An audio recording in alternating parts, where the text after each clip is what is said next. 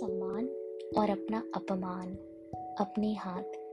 खुशियाँ भी तेरी, हालात भी तेरे। सब तेरे ही विचारों की सृष्टि है।